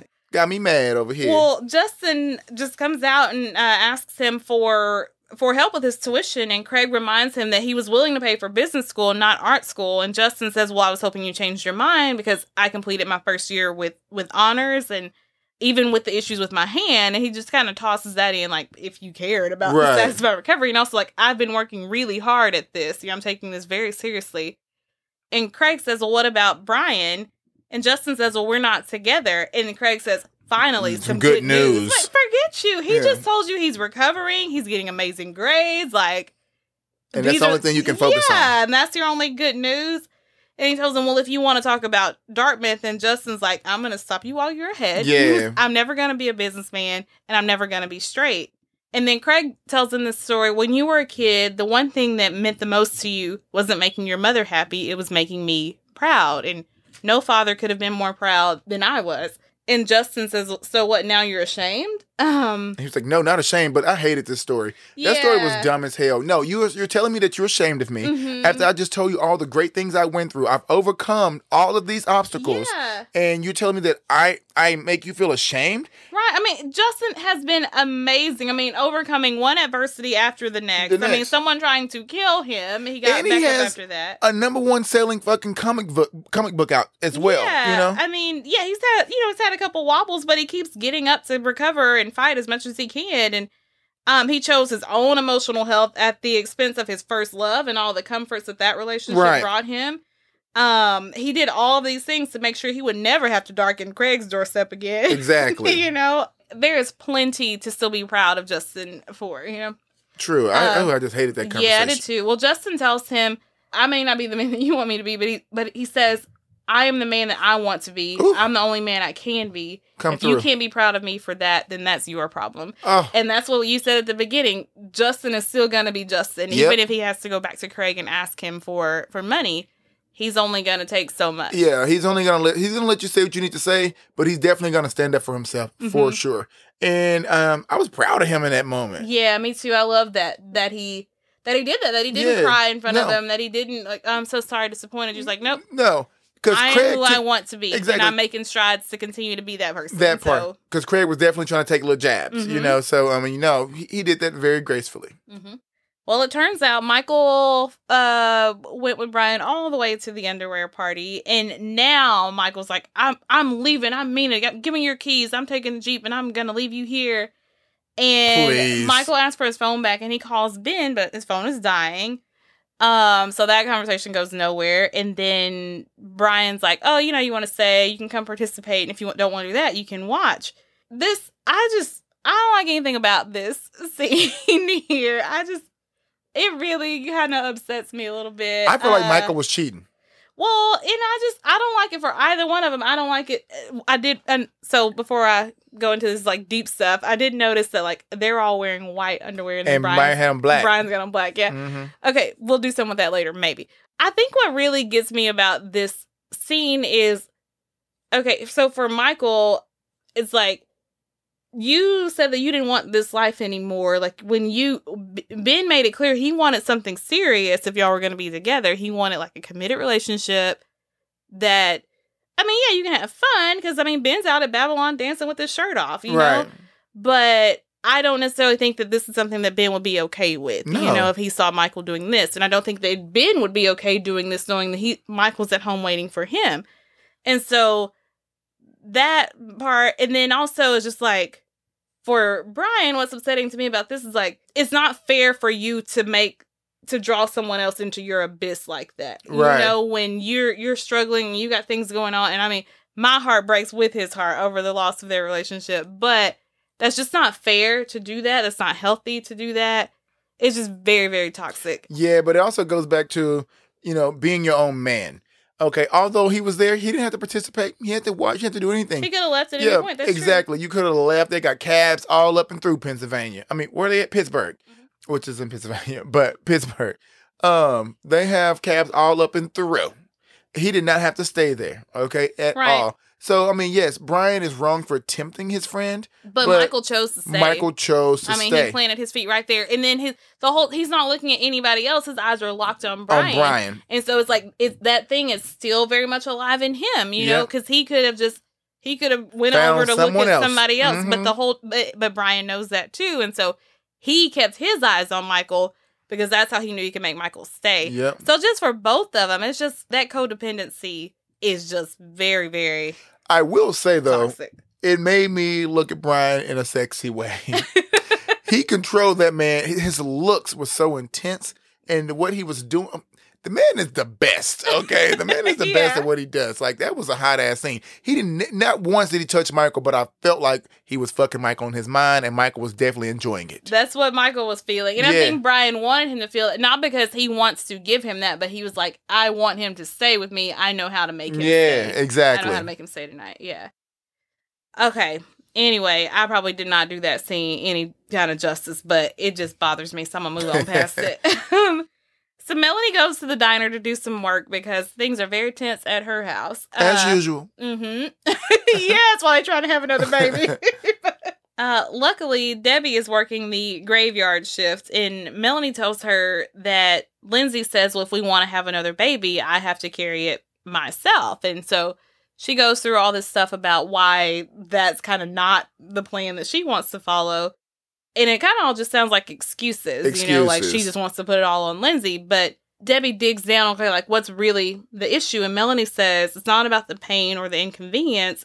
She says Lindsay is braver and stronger and just a better woman. And Debbie tells her it is hard, it is unpredictable, but it's worth it. Mm-hmm. And she tells woman, uh, she tells Melanie that she is woman enough to handle it. And so I think that's what Melanie needed needed to hear. She did, Yeah, and uh, yeah. Debbie comes through with some good advice. I mean, uh, majority of the time. I mean, it's like sometimes she can be off. Everybody, nobody's perfect, but in this um, instance, I thought she came with some good advice. She was strict and stern and firm, but then also understanding. Mhm. So I mean, it's what exactly what um, Mel needed to hear. Yeah, and I really like this scene for Melanie because we always see Melanie being so tough. Like she always feels like she has to be the tough one. Right. She has to be the strong one. She has to be that bulldog, you know. Mhm. But we saw her vulnerable and a little yeah, and to see like there is some side of her that she does feel like She's not enough. Yeah, exactly. And so, and then definitely for, I know not all lesbian women feel this way, but I know some do where they feel like, well, I'm not woman enough for this, but I'm not man enough for that, or I have to be more manly than this or more feminine than that. And so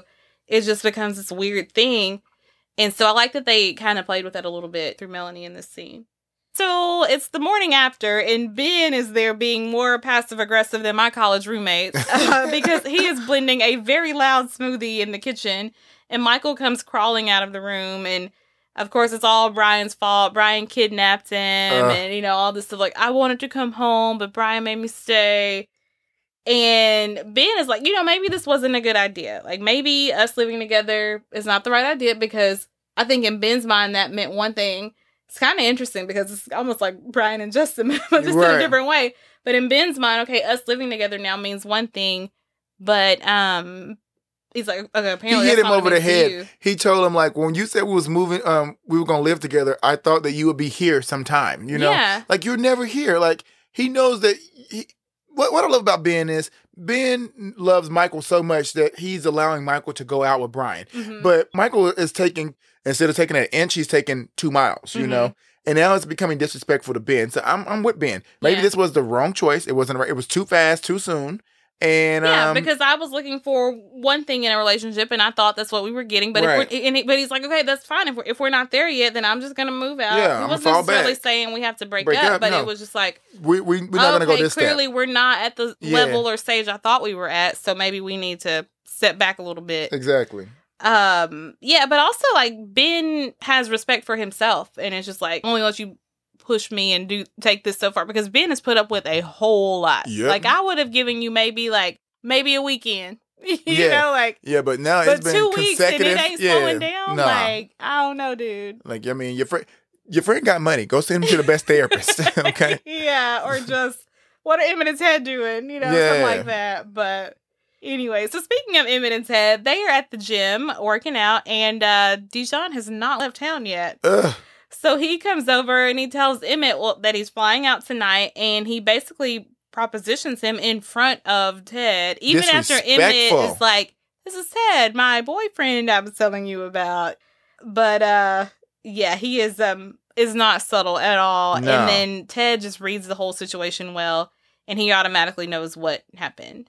Ugh. I felt my heart broke for him. Why? You could really feel the hurt and the pain over Mhm. him because he did read that. And also, it's one thing to cheat on me, but then to have the person you cheated, cheated on me with in my face and then being disrespectful. Yeah, Because he did not, he never once acknowledged Ted at all. He looked at him, kind of rolled his eyes like he was better, and then got between the two of them and was touching on you. Ted, you got way more cool than I do because I would have been acting a fool up in that gym. yeah. It would have been turned out. Okay. Yeah, well, the other side of this is because they were friends. Like Emmett has walked through a lot of this hurt and disappointment and heartbreak with Ted before, and so it's just like for you to do that to me right. or to subject me to that when you know how much of that I've had to deal with, it's like that's disrespectful on two levels, like as Mhm. my friend and as my my boyfriend or whatever. So Ethan and Justin are talking to someone at the college about his tuition. And Ethan does not have any money, but he does use his words and charm to try to support his man. And he tells her, you know, if Justin can't go to school, you'll be depriving the whole world of his, of his gift. And the woman tells him, she's like, I don't see what the problem is. And she says, basically, you can save your breath because Justin's tuition has already been paid.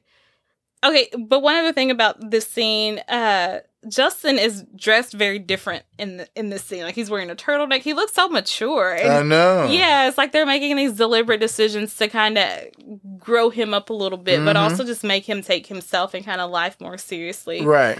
Don't know if they necessarily didn't before, but you know what I'm saying. The assumption is that Justin somehow convinced Craig to pay for his tuition after all, but when you see the look on Justin's face, like I think he knows somebody knew. else might have. Exactly. Yeah. I mean, to be honest, at that moment, I was torn. Like, I didn't know. Like, I was thinking, well, maybe. Like, I mean, I was thinking, like, damn, Brian did it again. Then I was like, I don't know, because you know maybe he hit him like Because maybe that line that that, he speech, said to Craig could yeah, really. that I may not be the man you want me to be, but I'm the man that I want to be. I was thinking like, damn, if my son told me that, I'd be like, you know what, I'm gonna rock with him. You know, like I taught him well.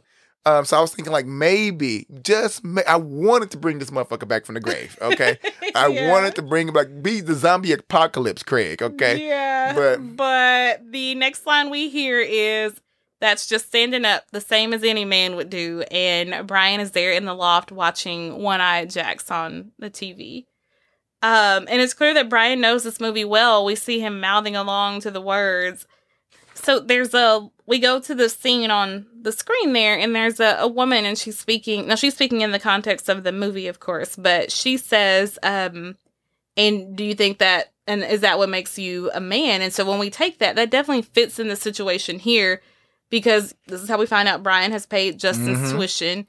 And so even from afar, he's taking care of him. So not only does he love Justin, but he believes in him too mm-hmm. uh because he believes that Justin is an incredible artist and that he has great things to contribute and so he's gonna help him do that even actions speak louder than words. yeah and that's his thing Yeah. that's Brian's thing yeah Actions speak louder than words because he can say all day, "Oh my God, you're so great, you're so great," but he's supporting you in your dream. you yeah know? and I think that that's important to him and you know I think what she's saying like, does that make you a man I think that's part of the internal conversation Brian is having meaning like am I doing right by him Right. does this mean that I am doing what I said I was going to do, helping him become the best homosexual he can be, or Exactly. whatever. And so I I do think that it's very important to him. But so he uh continues to smile along with this movie. Brian says along with the character, um, I've thought about him every day, and that was the only thing that kept me going. And that's exactly where he is right now. You know, Justin's been on his mind twenty four seven. And not just because he misses him, but he wants him to be okay, to be happy, to have what he needs. I mean, he's he's trying to get Michael and him to start doing rage again. Like he Mhm. he really wants him to be okay. He's paying his tuition. He wants him to still go to school. Mhm. But this is kind of like the first time we see him indirectly verbalizing how he's feeling about the whole breakup. Um, and it's kind of perfect. And even when Brian says those words along with the movie, like I've thought about him you know, for all this time, and that's the only thing that kept me going. There's a little bit of a, a tug at his, Mhm. you know, just a little bit of a smile. He nods his head a little bit, like, "Yeah, I know exactly what you're talking about, man." Yeah, I'm, Yeah. I'm there with you. Yeah, like I said, Brian clearly knows this movie by heart. He knows all the words, and I wonder if he picked this movie just for that scene because Right. that is something that resonated with him. Mhm. That scene, and then just the dilemma that this guy is in. Right. Like, do I stick to my guns and continue to pursue this mission, or do I dig Veer deeper off, into yeah. this thing Mhm. with this person that I have feelings for? Yeah, so there's a knock at the door, and Brian closes his eyes, kind of furrows his brows a little bit, almost like he has to mentally shift gears as he's been pulled from this very honest, you know, discussion that he's kind of having within himself and with Right. his TV, where there's a truth being exchanged right there.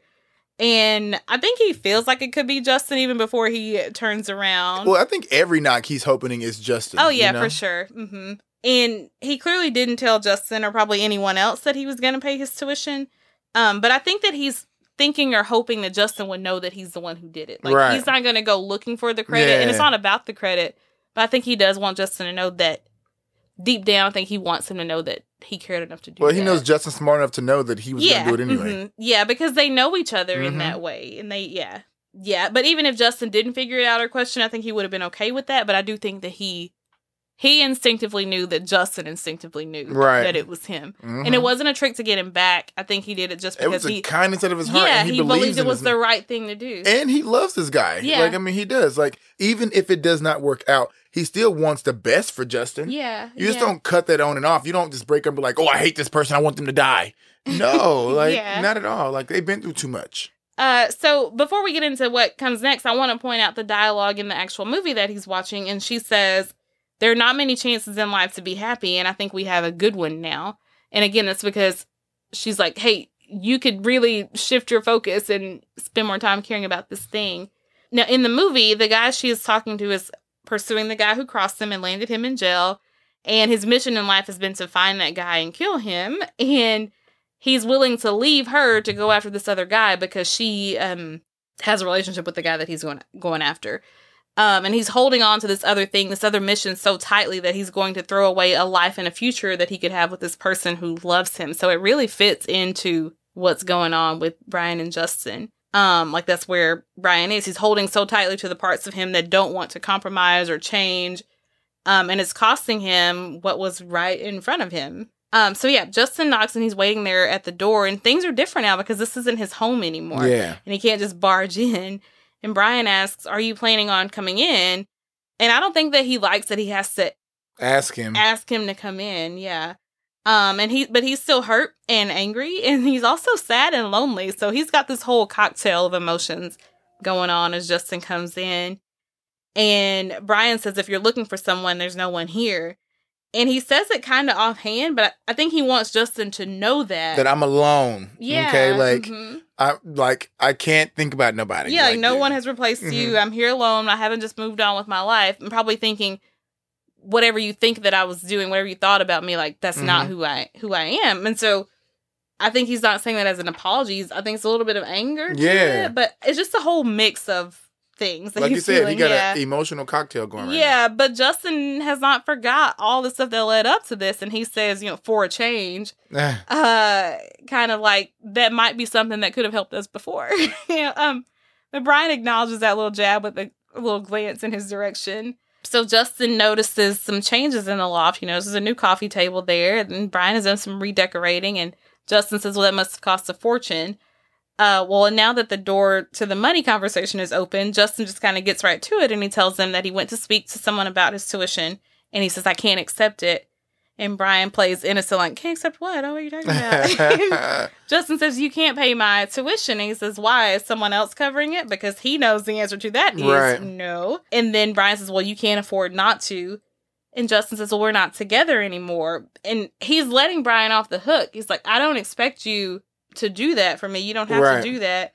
He doesn't want Brian to feel like he owes him anything. A lot of people in Brian's life take from him and would just be like, Oh, Brian, you said you're going to pay my tuition, so go on and pay it. you know? True. Uh, but that's not how Justin is. or he doesn't want to hear Michael throw something else up in his face. That could be it too, because he's yeah definitely been called a gold digger After already. this everything episode. Brian has done for you. Yeah, yeah.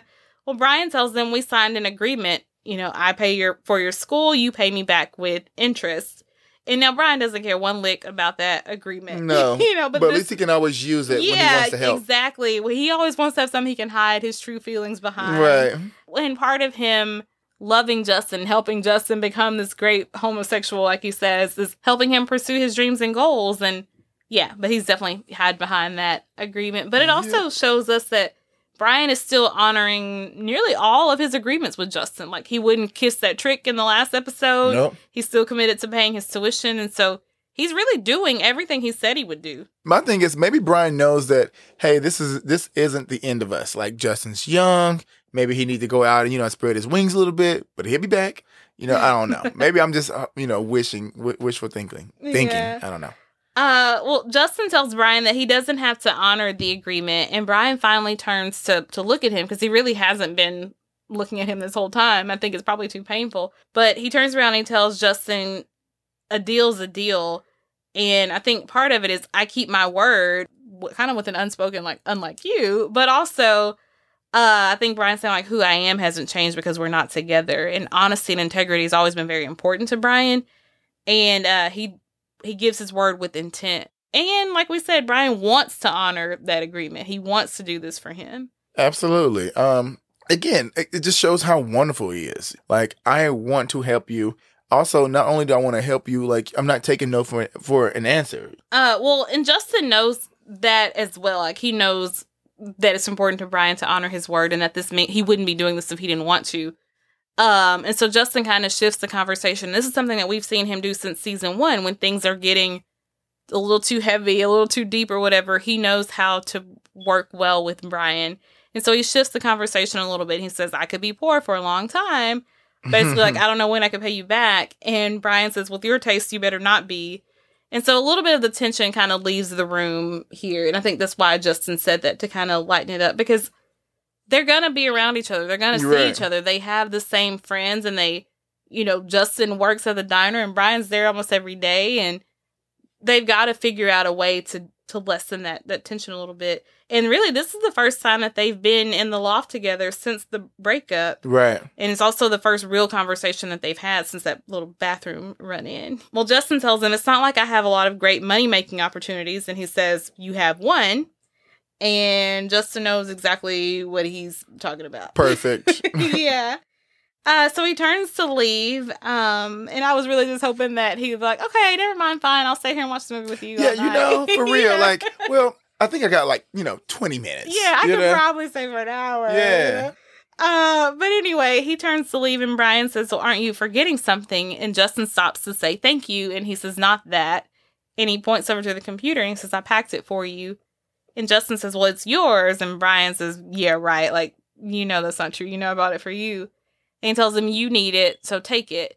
And so all of this, he's still trying to set him up. You know, it's Mhm. like it's like even if I'm hurting, if I'm mad, and all this other stuff, like it's obvious that he still cares for him and still trying to take care of him. So Justin just kind of looks at him, then he picks it up and takes it out. But Brian doesn't really look at him during that when he's leaving there, and he mostly, even this whole scene, he mostly talks like toward him and only occasionally looks at his face, kind of keeps the eye contact to a minimum.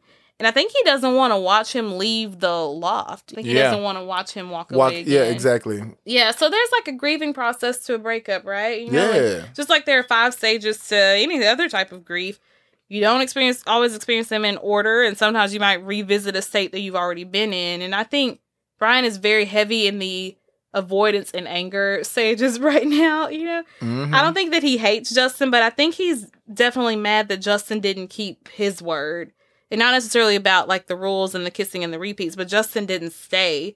And in Brian's mind, Justin didn't keep loving him. He didn't accept him as he was. And uh, I think he's a little mad that Justin didn't honor that part of their relationship. And maybe he, you know, he's got abandonment and rejection issues. And so to Brian, it looks like that's what you did Right. uh, even though Brian doesn't, you know, lash out at him about that because Brian, I think at this point knows, okay, I did some things to Mhm. contribute to this, you know. But anyway, so I do think that there's a little bit of um anger in him, but I don't think that he thinks he deserves to be angry at Justin necessarily. right. necessarily. Right.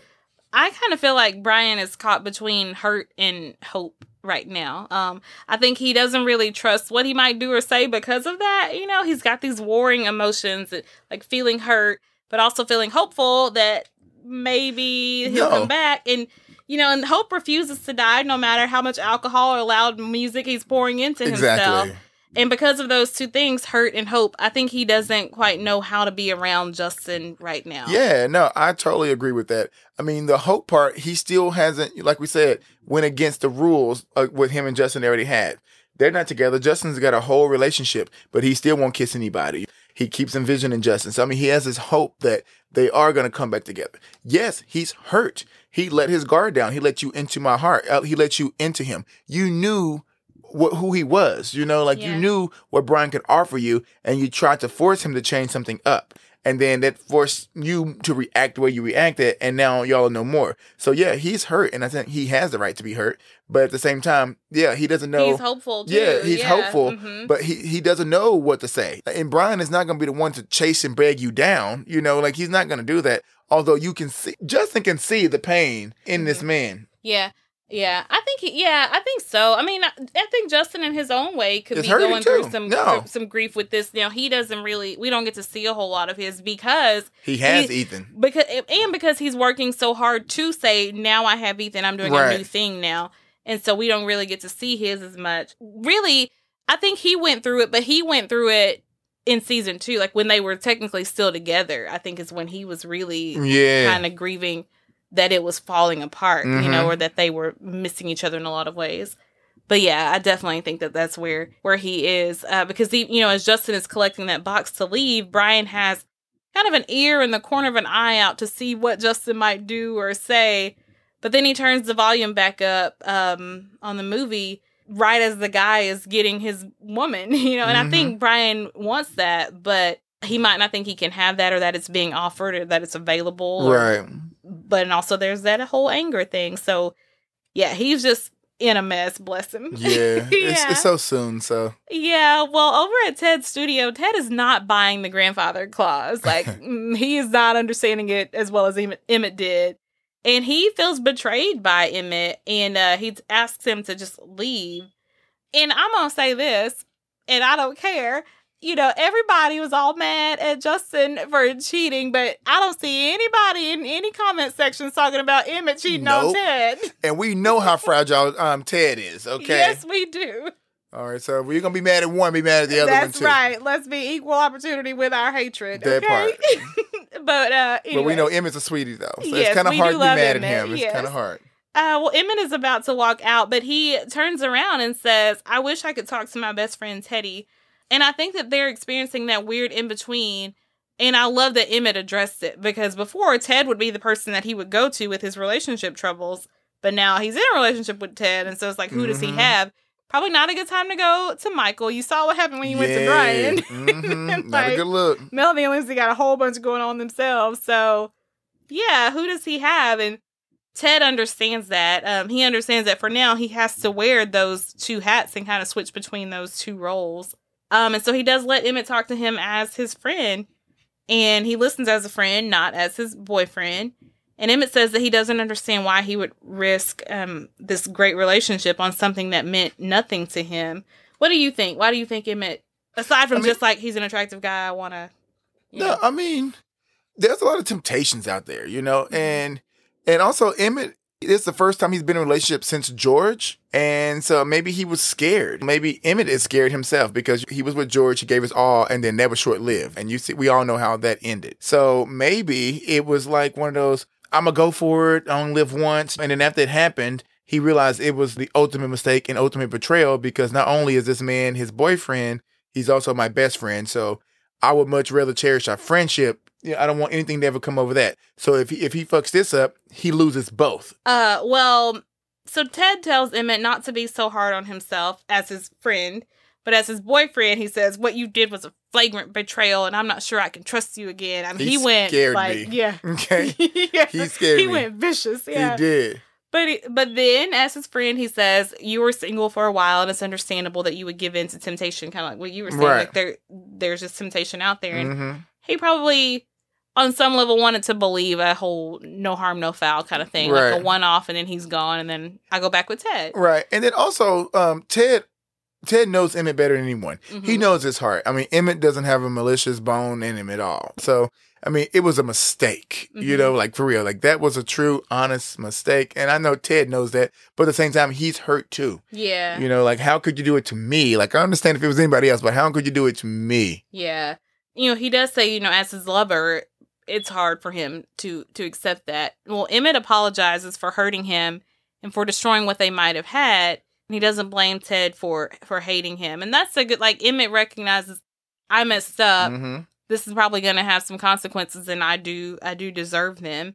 But Ted says I don't hate you. I love you. He says I know you very well and I and I still love you. And it's because what you said like he knows Emmett's not going to repeat that. Right. You know like seeing how much he hurt Ted and being like what was I thinking? Why would I even do something like that? That was so Mhm. stupid, so dumb. Like what was the point of that? Ted can know that Emmett's not going to repeat that because he doesn't want to hurt him and he just sees like how foolish of a decision it was. right. And so because he knows that, I think it's a little bit. It might still hurt, but it's gonna be a little bit easier for him to get over it. So when he tells him, "I still love you," Emmett says, "Are you saying that as my best friend or as my lover?" And Ted says both. So they're hopefully gonna piece things back together. Mhm. Well, Justin shows up at Michael's shop, and Michael gives him a check for his portion of the profit, and it's six hundred dollars, which ain't too bad. No, not bad at all. For one issue that they probably did just like a limited release of. exactly.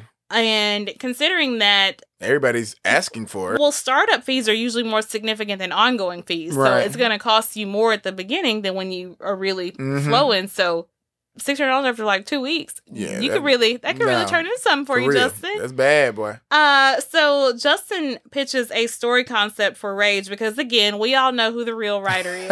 Ah. and Michael says, "Well, I thought you didn't want to work together anymore." And Justin says a deal's a deal. So he listened Brian. to Brian. Yeah, because he still trusts Brian's guidance in some ways. I personally, I don't think that when Brian initially said a deal's a deal, I don't think he was talking about Michael and Oh Justin because He- no, they no. weren't even at that point in the conversation. Yeah, yeah, yeah. Not, not at all. But I do think that Justin learns some things from Brian. The things that he finds upstanding and admirable in Brian, Mhm. he takes those lessons on board. Because Brian first brought this up in 220 before they even split up officially. He told him that he needed to put the personal stuff aside and continue to just do the work. Justin knows he needs another income. And I think that he actually enjoyed creating Rage and putting his work out there. It may not be what he wants to do forever, Right. but um he does want to make a living off of his art and True. this is one way to do that for now And he's doing it. yeah yeah what do you think about him going back to work with um, with michael I mean, I, I think Michael does not deserve him. Michael definitely needs to say, "Hey, I'm sorry for the things I said, and you know the way I, I treated you over this last year. Mhm. You know, like for everything. And I, I, I am sorry, and I, I'm glad that you decided to come back and work with me. Um, but I'm happy that they are getting back because that's something Justin is passionate about. It did take off very well. We have people inquiring about it constantly.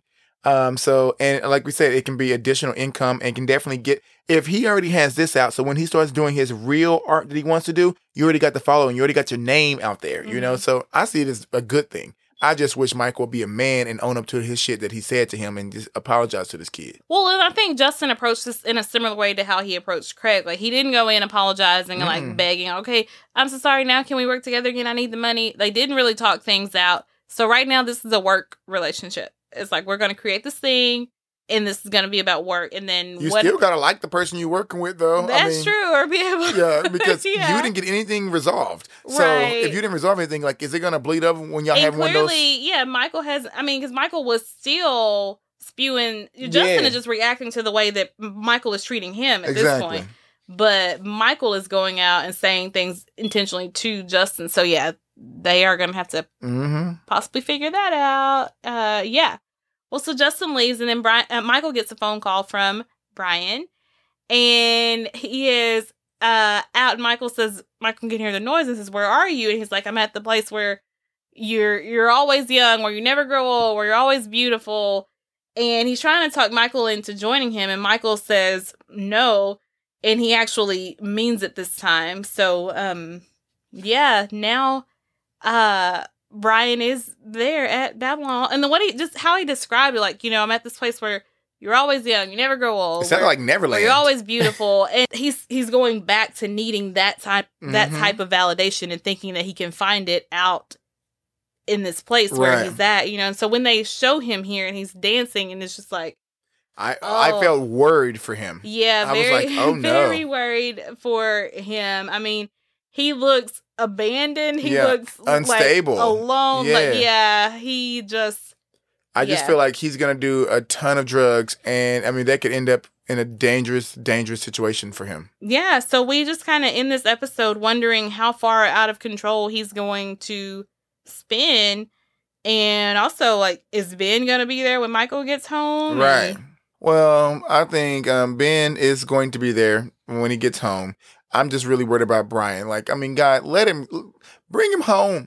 Okay, yeah, bring him he's home. not he's not doing well. He No. is uh yeah, uh I think he uh, part of him might have appreciated having that that moment with Justin there at the loft, but that But just set him back even saying, further. yeah, girl. I don't think that was a good move to actually see him like that, and not on a one on one on one because they've seen each other at the diner, you know. hmm But the actual have you in the apartment and then having a conversation, just the two of us. No, that that that was definitely a spiraling moment. Yeah, yes. Oh Lord. Well, guys, that was that episode. We hope you guys en- enjoyed it. It was a lot to unpack in that. What are y'all thoughts on it? What do you guys think about um, Brian and Justin seeing each other, and then uh, your thoughts on Brian and, and Michael and how things are going in Yeah. their friendship right now? absolutely. Um, also, what do you guys think about Daphne and and Ethan? How she's Yeah. not really feeling um, Ethan as well. So I mean, leave us those comments and let us know what One you guys thing, think. Uh, and also your comments on Debbie and Brian and their Oh, yeah, relationship. for we sure. would love that juice. Yeah, so yo, juice us up so we can have something to talk about as well because Yeah. we love hearing back from you guys. I mean, it's not one sided. You know what I'm saying? This is a two way conversation. not. So, and we love interacting with you guys, and um, we love doing this. And like we said, always, we love doing this for you guys. And until next time, guys, we are out of here. Bye. Bye.